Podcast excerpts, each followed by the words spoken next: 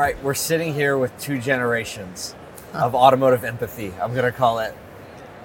I know. y'all sometimes, gotta, y'all gotta like Automotive- brand that. There's a new sometimes one. two generations of automotive. Empathy. I see a Wow. trademark coming. Yeah. oh my gosh, amazing. we have father son both serving uh, the community of dealers by training and building empathy. So yeah, I'll just go with that. Thanks for joining us today. No, this is awesome.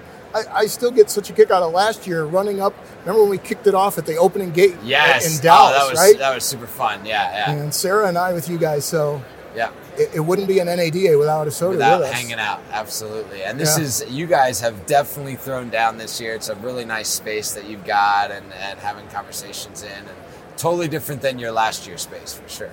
Remember, we were so crowded. no, it's been incredible growth this year, and um, you know that it, it's it's this team full of folks. As, as you guys know, with what you've done with your brand, you know, we get to do these things, and, and they do magic. You know, all the time. yeah, yeah. So sure. That's I'm that's really our team back them. there too, for sure. yeah, All right, When, so when, when we think real quick, just because I just thought of this.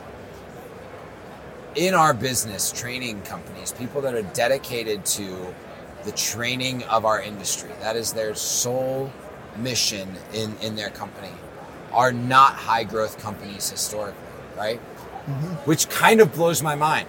Because if you ask anyone what's the most important part of, of your company, it's like we have to train our people. Mm-hmm. We have to get our people good. yeah. Yet for some reason, it's not actually put at the center. It's not scheduled into the day. It's not prioritizing our finances. It's not prioritizing our partners. Why do you think that is? So, I think you guys will understand this because I know how you feel about dealers, right? I, in my leadership class today, I say to them, I don't think things go wrong in a dealership because managers are bad, lazy, or just not trying to do their job. I think we're an industry that has always been very transactional. And every day we go, okay, how many leads came in last night? Okay, do we have them assigned? How many unfinished tasks from the day before? How many cars do we have to sell today? What was our gross yesterday? What's our contracts in transit? Right? How many how many cars carried over in the shop yesterday? What do we have to get parts for? We just we think transactional. We and think then some- spreadsheet. yeah, Yeah. And, and then somebody goes, "Hey, could you slow down and could we go take an hour in the training room and let's work on developing our people?"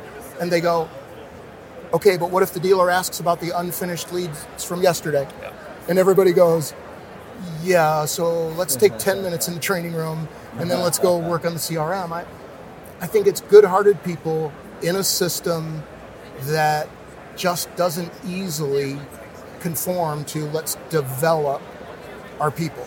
Yeah, and and you were telling us like obviously in your role in, in leading kind of the community management side of, of everything that you guys are doing, the the, the like interaction day to day with the people that are wanting this level of connection, that that training, they they're asking for it, right? Yeah. What are you seeing in the activity of the people that say, I need more, I want more, I need to know more? And why and, and how are they interacting with that type of like day to day work right now?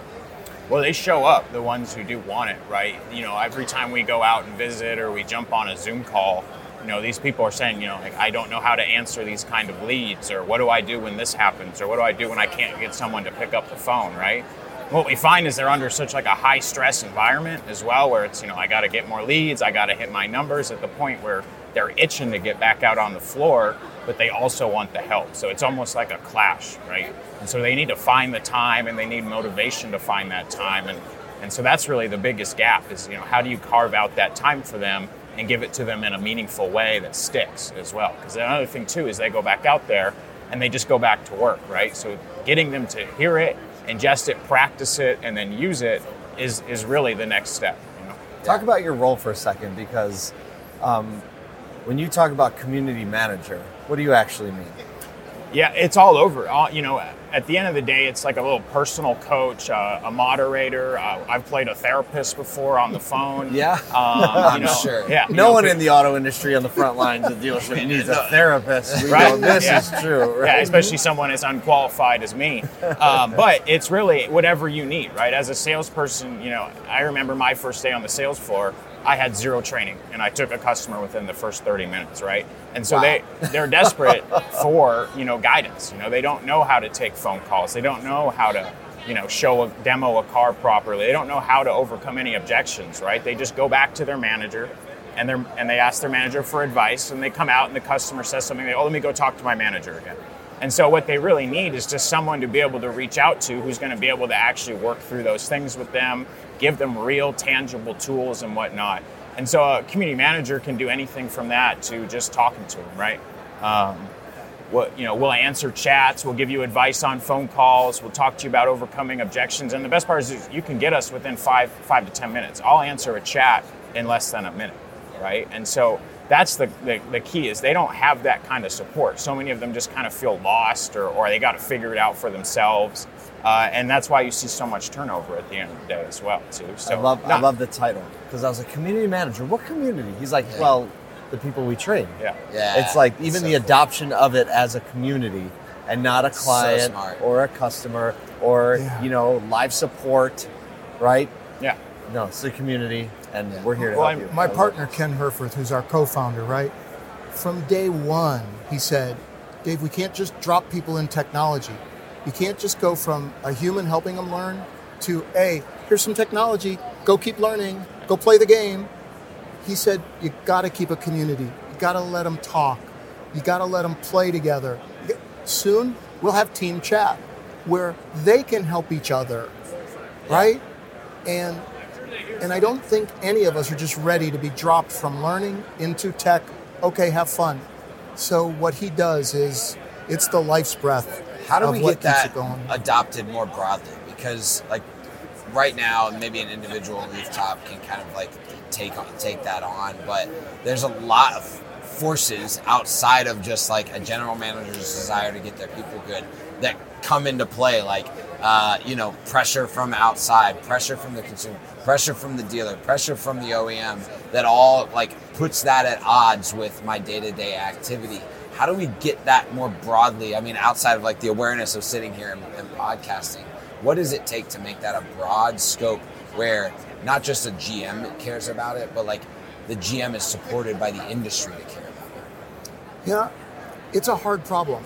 Um, I think you guys were ahead of the market with love people more than cars, and I think we're still stuck in that same place where we're ahead of a marketplace because.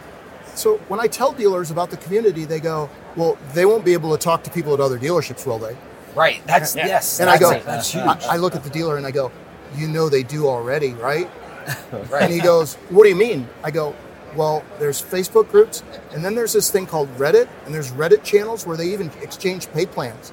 He goes, They show my pay plan to people? And I go, Uh huh. oh yeah. Sure do. They're in community already.